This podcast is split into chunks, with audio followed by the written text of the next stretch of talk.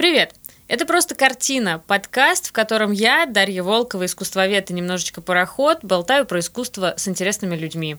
Каждый раз мы выбираем одну картину, и сегодня я выбрала картину Петра Кончаловского и собираюсь поговорить о ней с э, историком, кандидатом исторических наук, музейным сотрудником Еленой Вяльцевой. Привет. Привет. А,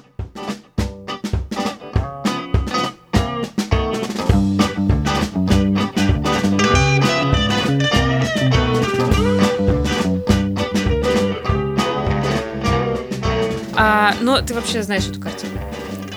Да. Ты большой специалист по Толстому Алексею, и ты, наверное, ее видела. Но на самом деле, когда мы готовили наш большой проект по Толстому «Смена оптики», то у нас были некоторые баталии э, вокруг этой картины, потому что э, высказывались мнения, что так как мы поступили с этой картиной, э, поступать с произведением искусства нельзя. Но, тем не менее, мы это с ней сделали. Интригует, что вы сделали с картиной. Подожди, ну не с оригиналом. Нет, ну, кто ж нам даст оригинал? Вот, так что вы сделали с картиной? А, ну, на самом деле мы... А, можно ли уже раскрывать э, содержание картины в данный момент или конечно, интрига? Да. да. Там же сидит Толстой, и перед ним стол. А, очень аппетитный, с едой, и у нас просто на выставке отваливается эта еда от картины, О, и да, и это связано немножко с одной легендой вокруг э, истории создания этой картины. Хорошо, давай тогда поговорим про историю создания этой картины. Вообще, эта картина 41 года.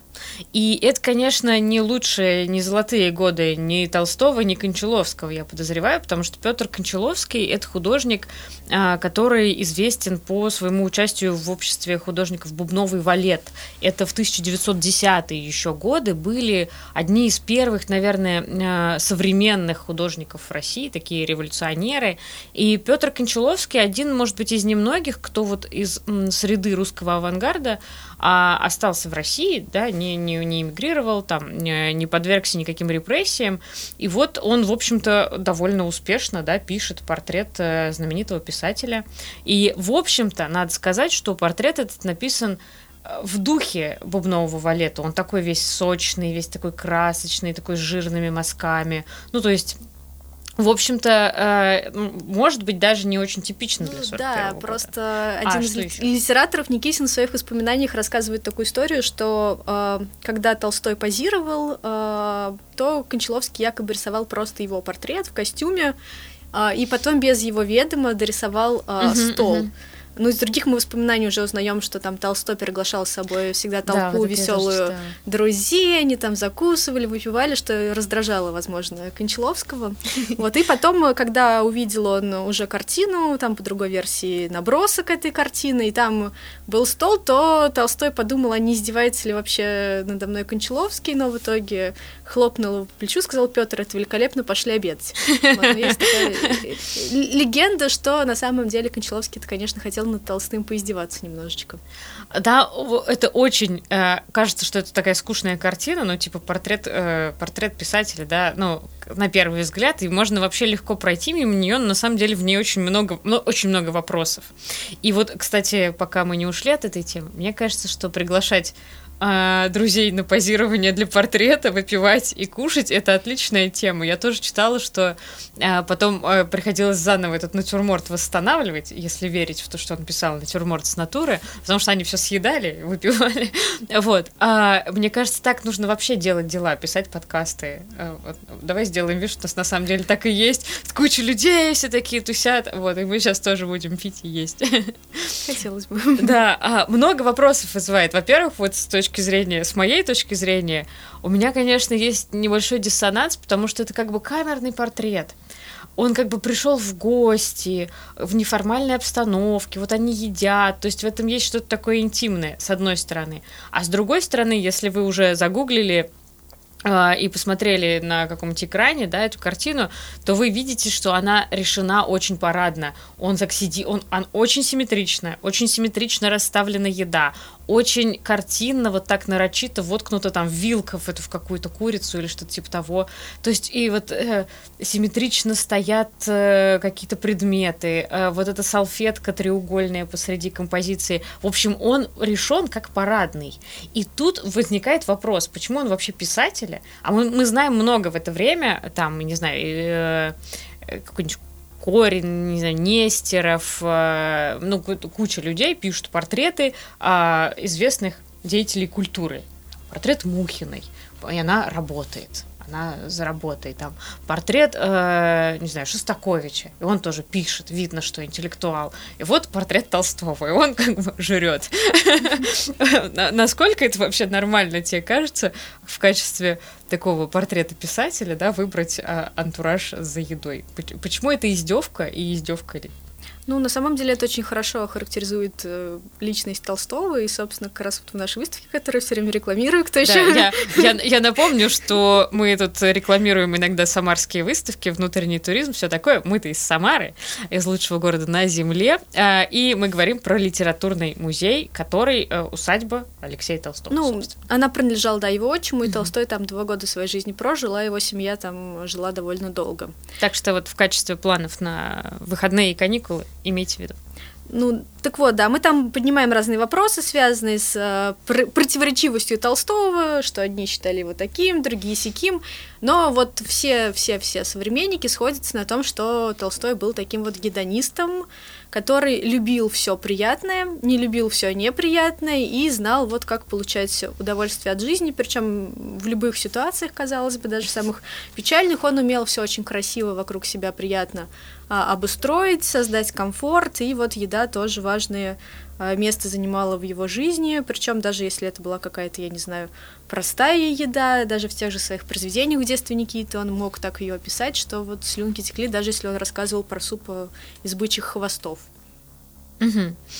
А, ну там еще такое, там еще такой странный антураж, то есть э, Кончаловский делал, я насколько понимаю, много эскизов, а сам портрет он писал у себя в мастерской, но в качестве вот э, заднего, а, ну задника, да, на этом портрете, в качестве фона, там такое как бы дерево, э, намекающее на то, что это может быть происходит в деревне. То есть вряд ли это прям такой вот был фон у него в мастерской, как будто бы это его а, ну, знаешь, э, типа решение, такое сознательное решение художника, а показать вот такую немножечко провинциальность, что ли, какую-то. Или вот какой-то... Да, да, наверное, барскость. Вот это было как раз свойственно Толстому, что он а, разыгрывал, скажем так, себя барина, потому что, по сути, он барином не являлся, он, конечно, граф, но жил э, не со своим родным отцом графом, а с отчимом, там, в его маленьком имении в Сосновке, там мама его сама закручивала варенье, когда он был маленький. Ну, то есть жизнь была очень скромная, а потом он а, переехал в Петербург, э, получил к этому времени графский титул, и вот с тех пор у него вот это вот идет э, такая игра а, в барина, собственно, и называется картина а, в гостях у художника, а на самом деле, если мы посмотрим на стол и что там вообще на нем изображено, то это чисто толстовское застолье, которое mm-hmm. во многих воспоминаниях встречается, потому что там кухня а-ля рус. Я вот сейчас не вижу перед собой картину, нам нужна была картина. Там, по-моему, есть какой-то вот э, балык, э, там огурчики малосольные, там что там еще? Сейчас мы откроем. Так, тут, значит, помидоры огромные, огурцы какие-то, ну это... Осетрина. Осетрина, да. А, вот, и, собственно, я могу сейчас зачитать кусочек из других а, воспоминаний о застольях Толстого. Они небольшие, чтобы мы оценили, а, что он любил кухню а-ля рус. Короче, вот, описание меню на одном из его приемов. А, пироги и кулебяки на железных листах прямо из печи, огромные горшки гречневой каши с печенкой, грибами и шкварками, разные рыбы и а, горячие закуски на сковородах, подогреваемые горячими углями, насыпанными на поднос и много других вкусных и забавных блюд. Или вот э, еще одно описание. После премьеры «Чертова моста» он пригласил всех к себе на дачу в Барвиху, и там э, пили водку особо жестокую, ели огурцы засоленные до хруста вместе с гвоздем, капусту с брусникой и грибы необыкновенного аромата. На огромных э, сковородах подавалось жаркое и чего только не было. То есть он вот, э, когда писал про Петра, Он, собственно, увлекался эпохой, скупал себе предметы, связанные с Петровской эпохой, читал записи пыточных э, протоколов. Какое интересное хобби. Он говорил, что там настоящий живой русский язык. И во многих воспоминаниях В смысле, мат? Ну, не знаю. И, соответственно, э, во многих воспоминаниях э, встречается такой факт, что он переливал водку в петровские штофы. Если мы посмотрим на эту картину, да, там такой штоф, и на, и на пробке у него э, скульптурка, как это, фигурка человека, видимо, крестьянина какого-то. А вот, поэтому она называется, конечно, в гостях у художника, но... Ну, как будто бы наоборот, да? Но ну, стол, есть... стол вполне себе толстовский, вот этот вот деревянный фон тоже такого образ барина, мне кажется, создает. Угу, угу. Как будто бы действительно тоже на нее сначала смотришь, он так еще сидит по-хозяйски и вообще как-то, что как будто наоборот художник к нему пришел и пишет с него, как с барина, действительно такой заказной портрет. Это, это правда интересно. А вообще... И еще про барство. Давай. Если будет лишнее, вырежите. Как раз а, Пришвин а, уже в советское время писал, что вот э, я нигде, э, даже до революции в Москве не пил там столько шампанского, не бывал на таких обедах, и это типа настоящий реликт московского барского быта. И Пришвин считает, что это реликт, но подчеркнул, что на самом деле Толстой э, тот еще барин на самом деле. Так, а вообще это нормально так кушать? Ну, в смысле, э, нет ощущения, что 41 год это какое-то, знаешь, время большого изобилия. Портрет написан до войны, там за пару месяцев, по-моему, до начала э, Великой Отечественной войны, но все-таки как вообще в стране обстоят дела? Люди нормальные, обычные, рядовые, когда смотрят на эту вот осетрину, куриц там и все остальное, они, ну, как бы понимают, что это для них нормальная какая-то история или нет? Ну, просто когда э, мы говорим 41 то сразу кажется, что все это написано во время да, войны. Да, да, да, нет, поэтому говорю, что нет, не во время войны. Но с другой стороны, ну там где-то она уже в Европе идет, да, ну то есть, не знаю. А, ну, тут мы скорее должны говорить, наверное, о периоде конец 30-х uh-huh. годов. Ну и на самом деле, да, вот э, э, Толсто, по одной из версий, почему Толстой вообще вернулся из эмиграции назад в Советскую Россию, хотя до этого ругал большевиков, была э, такая, что он приехал за хорошей жизнью. Типа он уезжал из Парижа со словами «я э, хоть жрать там буду, а вы тут все подохнете». Вот. На самом деле, когда он вернулся в 20-е годы, вернулся он в 23-м, вот, в 24-м он еще жил достаточно скромно, кормил всех на литературном приеме щами и говядины из, из этих же щей с хреном. Вот. Но э, уже к в 30-е годы все в его жизни наладилось, у него были большие гонорары, и, собственно, он не стеснялся их тратить, но и это было в духе э, времени. С одной стороны, да, он уходил вот в эту барскость, с другой стороны, в это время уже появляется новая идеология, связанная с хорошей жизнью, жизнь стала лучше, товарищи, жизнь стала веселее, соответственно, а, и появляются элиты новые, конечно же, а, в том числе вот, ну, советские писатели, понятное дело, к ним тоже относились, которые показывали вот эти вот образцы а, хорошей, даже изобильной, роскошной жизни, которые все будут э, иметь, когда будет построен э, социализм, и были вот определенные, например, товары маркеры, связанные с этой роскошью, которые были доступны всем. Например, там в воспоминаниях 30-х годов э, часто упоминается икра, э, красные, черные, разные, которые, в принципе, да, в театральном буфете или где-то в магазине могли себе позволить. А, это сладости, понятное дело, которые создают ощущение сытости, удовольствия, мороженое, например.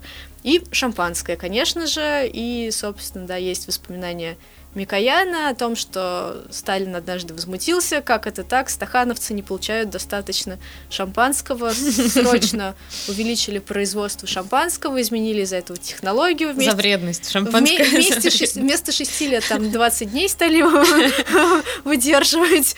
Вот, но зато всю страну завалили вот этим вот э, советским шампанским, так что потом даже пришлось рекламную кампанию устраивать, чтобы его все, все это шампанское распродать. Ну, в принципе, уже в том числе благодаря там стараниям Микояна и заимствованием многим а, у Соединенных Штатов, куда он ездил в командировку и смотрел, как там устроено промышленное производство еды. Ну, на самом деле, многие, много чего было налажено, и еда в стране была. Угу. То есть не, не так не вызывало, знаешь, какого-то э, отторжения или раздражения, да? Люди не ходили и не думали, вот Толстой, вот там э, не знаю, негодяй, наворовал, наверное, или что-нибудь в этом ну, духе. Ну, среди элиты определенно, особенно которая в эмиграции жила, э, вызывала, и про Толстого много чего нехорошего говорили. А вот. давай сначала, вот прежде чем говорить про слухи грязные. Не, ну, на самом оставим... деле следует заметить, что, например, в годы первых пятилеток угу. еды не хватало, люди голодали, и была введена карточная система впервые в мирное время, то есть все было не так гладко. Угу. А давай вообще сначала немножечко вернемся к, к, чуть к биографии Толстого. Тут, может, сейчас у некоторых до сих пор вопрос, это какой Толстой? Толстых много, и запутаешься в них. Это, во-первых, какой Толстой? И немножечко кратко, когда он уехал э, из России, когда он вернулся, и какие-то важные его произведения. И самое, почему я тебя прошу про это рассказать, интересно, после каких произведений хорошая жизнь приходила к нему, а после каких хорошая жизнь уходила от него. Это, ну, так, э, важно, мне кажется. А, ну, Тогда у нас три, три известных толстых. Мы говорим про Алексея Николаевича Толстого. Собственно, он связан с Самарой. Он родился здесь, в городе Николаевск. А, жил... а это сейчас... Э, это сейчас что? А сейчас э, Николаевск, по-моему, Пугачев. Mm-hmm. Блин, я сейчас вот ну, да, если ну, я... Мы погуглим это. Если я ошиблась. Толстовед. У вас в музее делают харакири, когда ошибаются в месте рождения? Мы продолжаем работать и получать зарплату с бюджетом. А, так вот, да, потом э, переехал он э, в Самару, учился здесь в реальном училище, и дальше уехал вот в Петербург, и там начал свою литературную карьеру, подражал сначала поэтам-символистам, э, получалось плохо, первый свой сборник он даже потом скупал и сжигал, чтобы О, никто его не, не нашел. Да. Но потом, вот благодаря дружбе, в том числе с Волошиным, он обратился к каким-то самобытным фольклорным мотивам, его стали признавать, печатать в весах. И потом начал постепенно он писать прозу, пишет сказки, пишет Заволжье, а, но наступает а, революция, и там возникает как раз-таки такая а, теория в воспоминаниях уже на тот момент его третьей жены, а, гастрономическая причина отъезда Толстого, потому что в Москве начался продовольственный кризис. Все объясняется едой, на самом Да, да, прислуга вернулась с рынка без еды, сказала, продуктов нет, ужина не будет. Толстой сказал, что за ерунда, идите в жратвенный храм, он так э, называл Елисеевский магазин. Пришли туда, а там вывеска продуктов нет, и еще и приписка и не будет. Вот и после этого они устроили такой дома аврал из того, что осталось, блинчики, варенье, кофе, и Толстой на следующий день соглашается уехать в литературное турне по Украине, где с продовольствием было все более-менее, море было. И потом уже, когда к Одессе подошли войска Красной Армии, они все вот вместе с другими убегающими из России сели на пароход, уехали сначала в Константинополь, ждали там визу во Францию, и потом вот переехали во Францию, э, жили в Париже, э, в Камбе какое-то время на вилле вместе с другими иммигрантами, вот. Ну, тоже есть противоречивые свидетельства о том, как хорошо там им жилось или не очень. Бунин везде пишет, как толстую, толстые поправились, э, как они устраивают шикарные а, вечера с вином, четыре сорта сыра, ББС, котлеты от патен и все такое. А, Фуагра, Пас, Паснок же его пишет э, Э, денег не хватало, очень даже подумывала о самоубийстве. вот. Интересно. Есть, ну и жена его там шила платье богатым иммигранткам, чтобы заработать деньги. Вот, ну в конце концов, да, по тем или иным причинам он решает э, вернуться в Россию. Переж... То есть он уезжает из России прям в 17-м?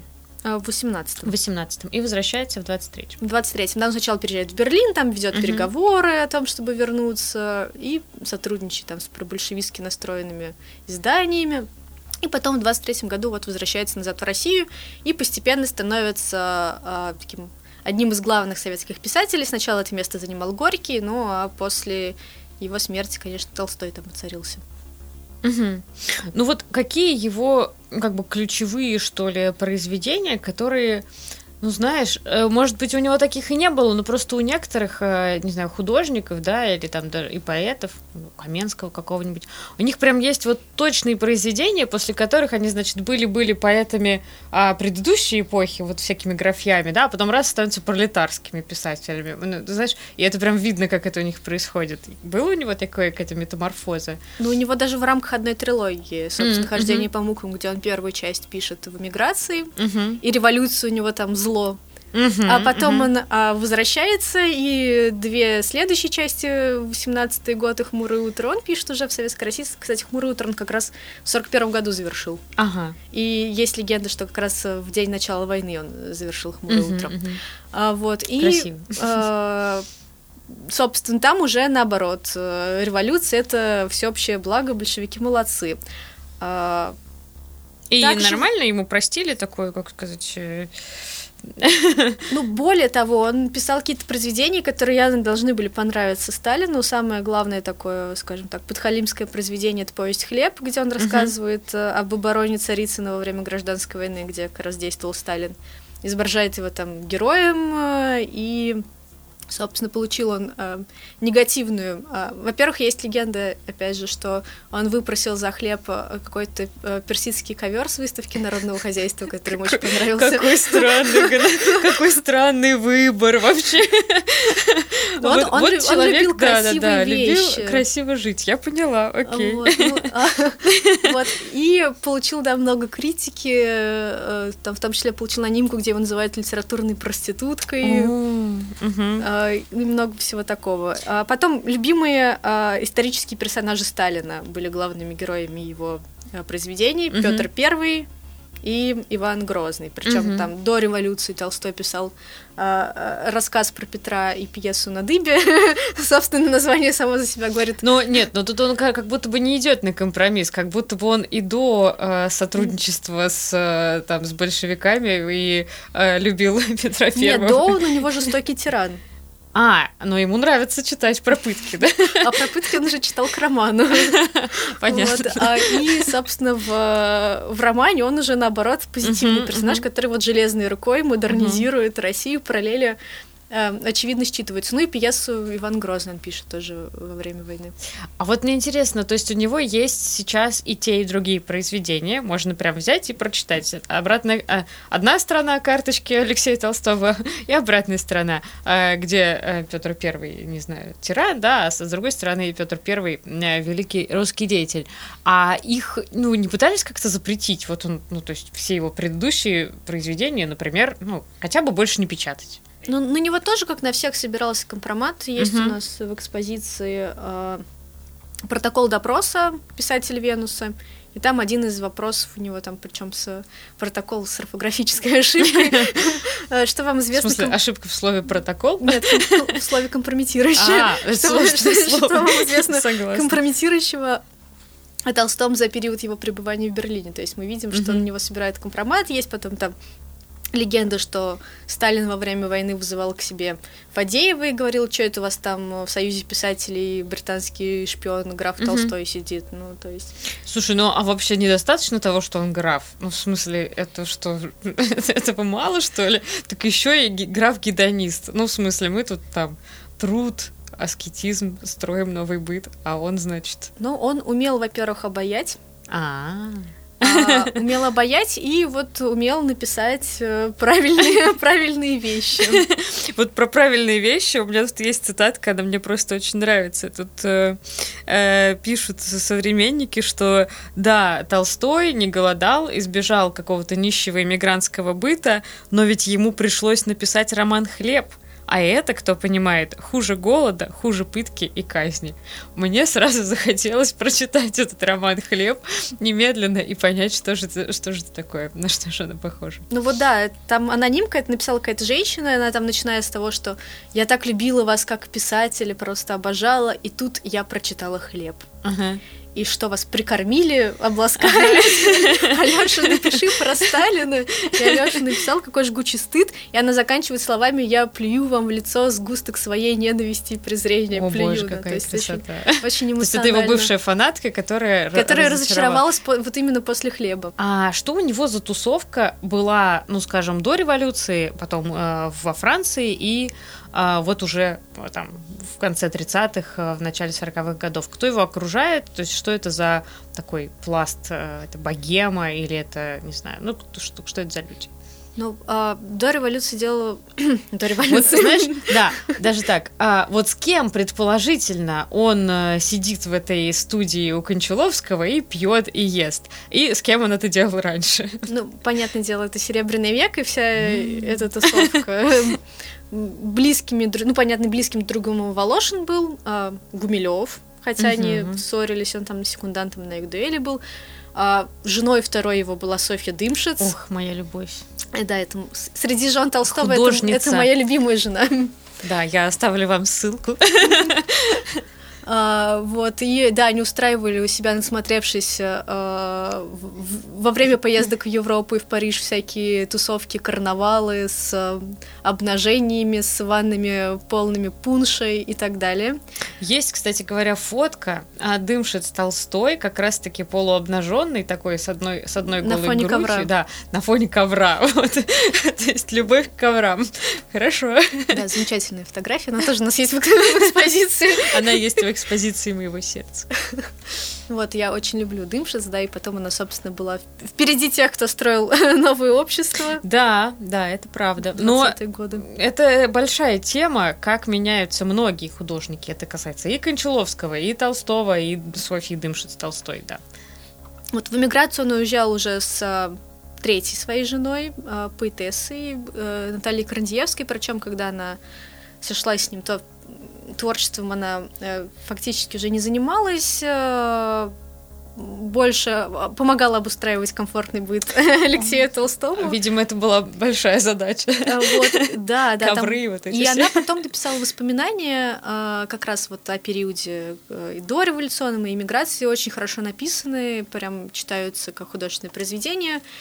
А, И там она, да, как раз описывает, как она устраивала один вечер, когда Толстой захотел, чтобы обязательно были миноги, и вот она вся в мыле, и уехала из детского села, где они жили в Ленинград, э, бегает там, ищет по списку вино, миноги, заходит к портному за гонораром, Э, миноги находит очень тяжело, бежит на поезд, чтобы успеть перед гостями доехать на электричку, а, падает, разбивает коленки, рассыпается бутылки, миноги, она опаздывает на поезд, ждет в буфете, вся грязная, с колготками, там час или сколько-то следующий, прячется от гостей, которые к ним едут на тусовку, чтобы ее в таком виде не увидели. Ну, кошмар, какая тяжелая доля. А, а дома Толстой такой уже весь э, при параде. Что с тобой, душечка, случилось? Давай я тебе коленку намажу йодом. А потом приходят гости, он про нее забывает и уходит веселиться с гостями. Но зато миноги были вкусные, вечер удался там.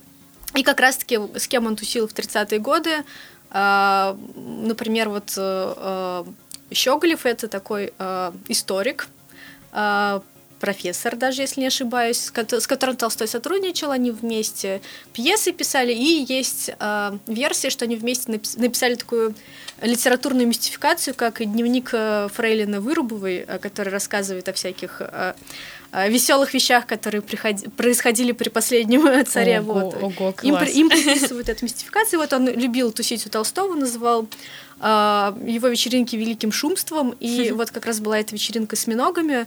А, Щеголев а, пьяный поехал на электричке назад в Ленинград, а, уснул, поэтому вернулся назад, вышел, думал, что он приехал куда надо, и Это начало иронии судьбы, Пойм- ты сейчас рассказываешь. Поймал такси, а в детском селе, собственно, все знали, если, ну, и попросил, назвал какой-то адрес.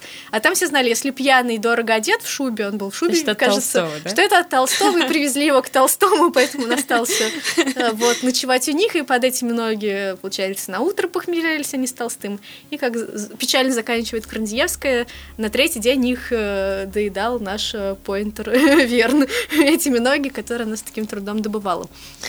А, еще, знаешь, у меня такой э, мучительный вопрос, как едят миноги, как они вообще выглядят? Как, как и... такие, мне кажется, как угри такие. Фу. Их жарили, их жарили. А ничего себе. Мне просто кажется, что сейчас ты ты можешь вообще прийти в ресторан и заказать миногов себе, или миногу, или как это называется?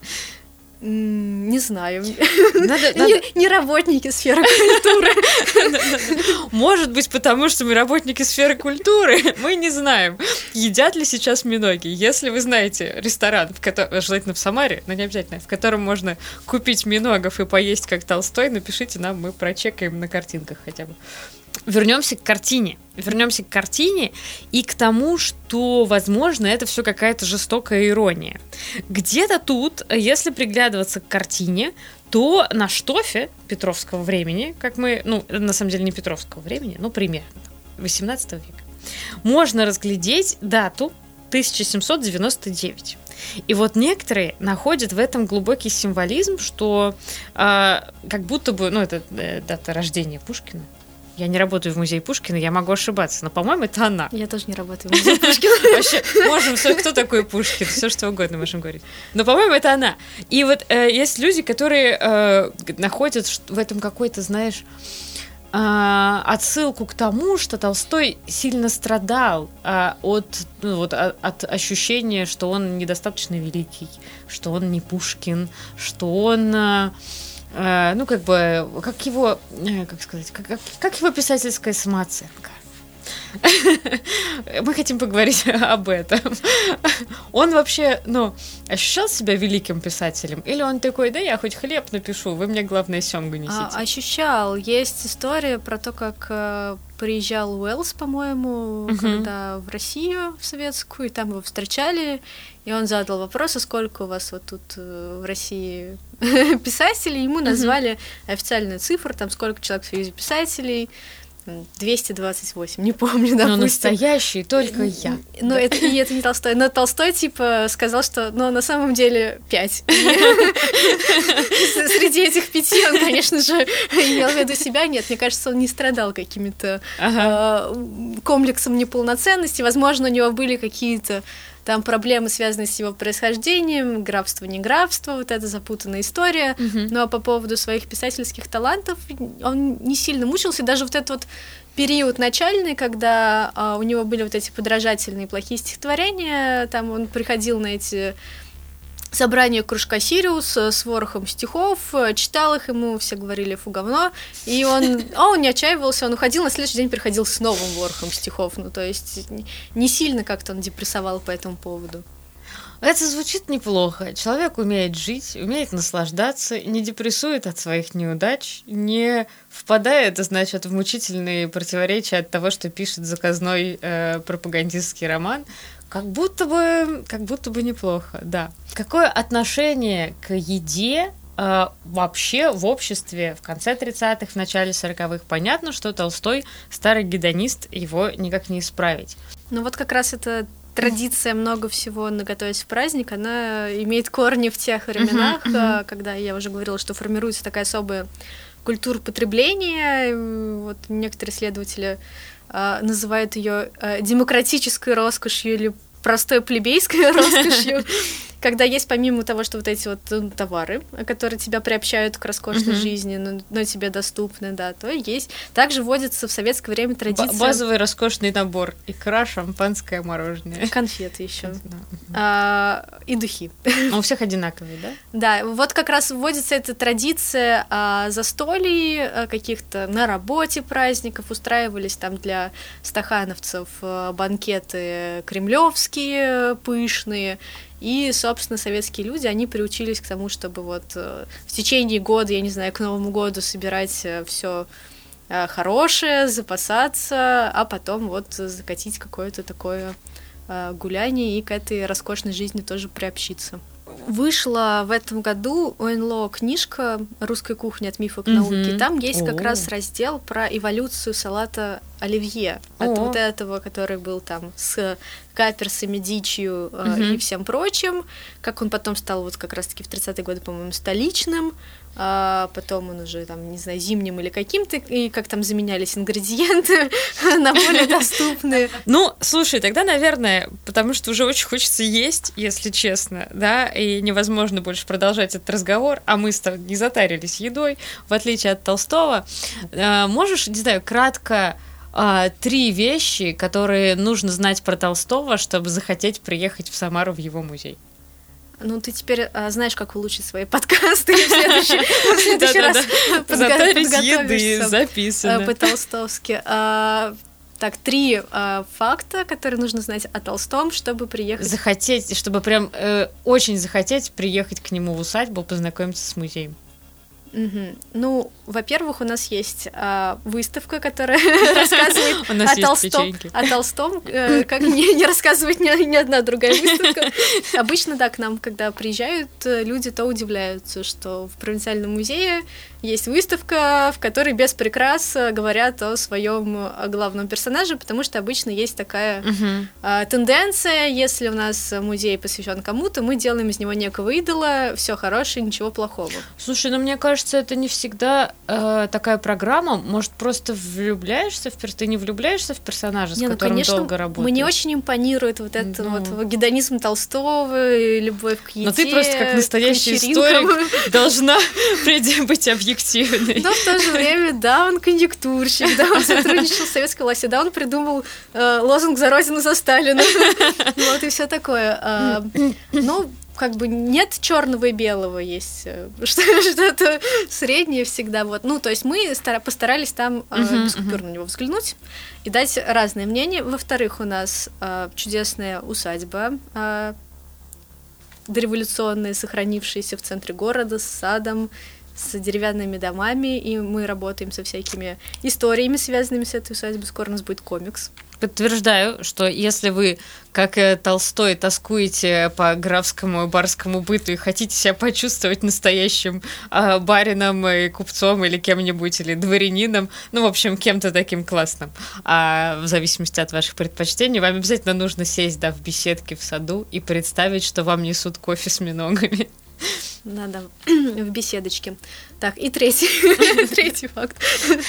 А, о Толстом. А, вот, собственно, Толстой был а, первым волжским гедонистом. Такая у меня есть теория, потому mm-hmm. что он любил, кстати, подчеркивать свою волжскость. И mm-hmm. Дымшиц рассказывал mm-hmm. историю, что когда они были в Париже и там остановились в пансионате, где были люди из разных стран, и э, Толстой всячески любил там э, подчеркивать, что он из России, ходил э, в шубе.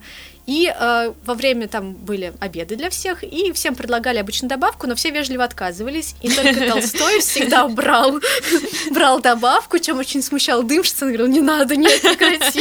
Ну, вообще по нему видно, что он, брал добавку. Он брал добавку и говорил, это по-волжски. Вот, так что, а, если вы хотите приобщиться к волжскому гедонизму, собственно, истоки гедонизма Толстого, вот отсюда они э, зародились, волжскую рыбку он любил и все такое, то надо, да, а, приехать, окунуться в эту среду, поесть волжской рыбки и прийти к нам в музей.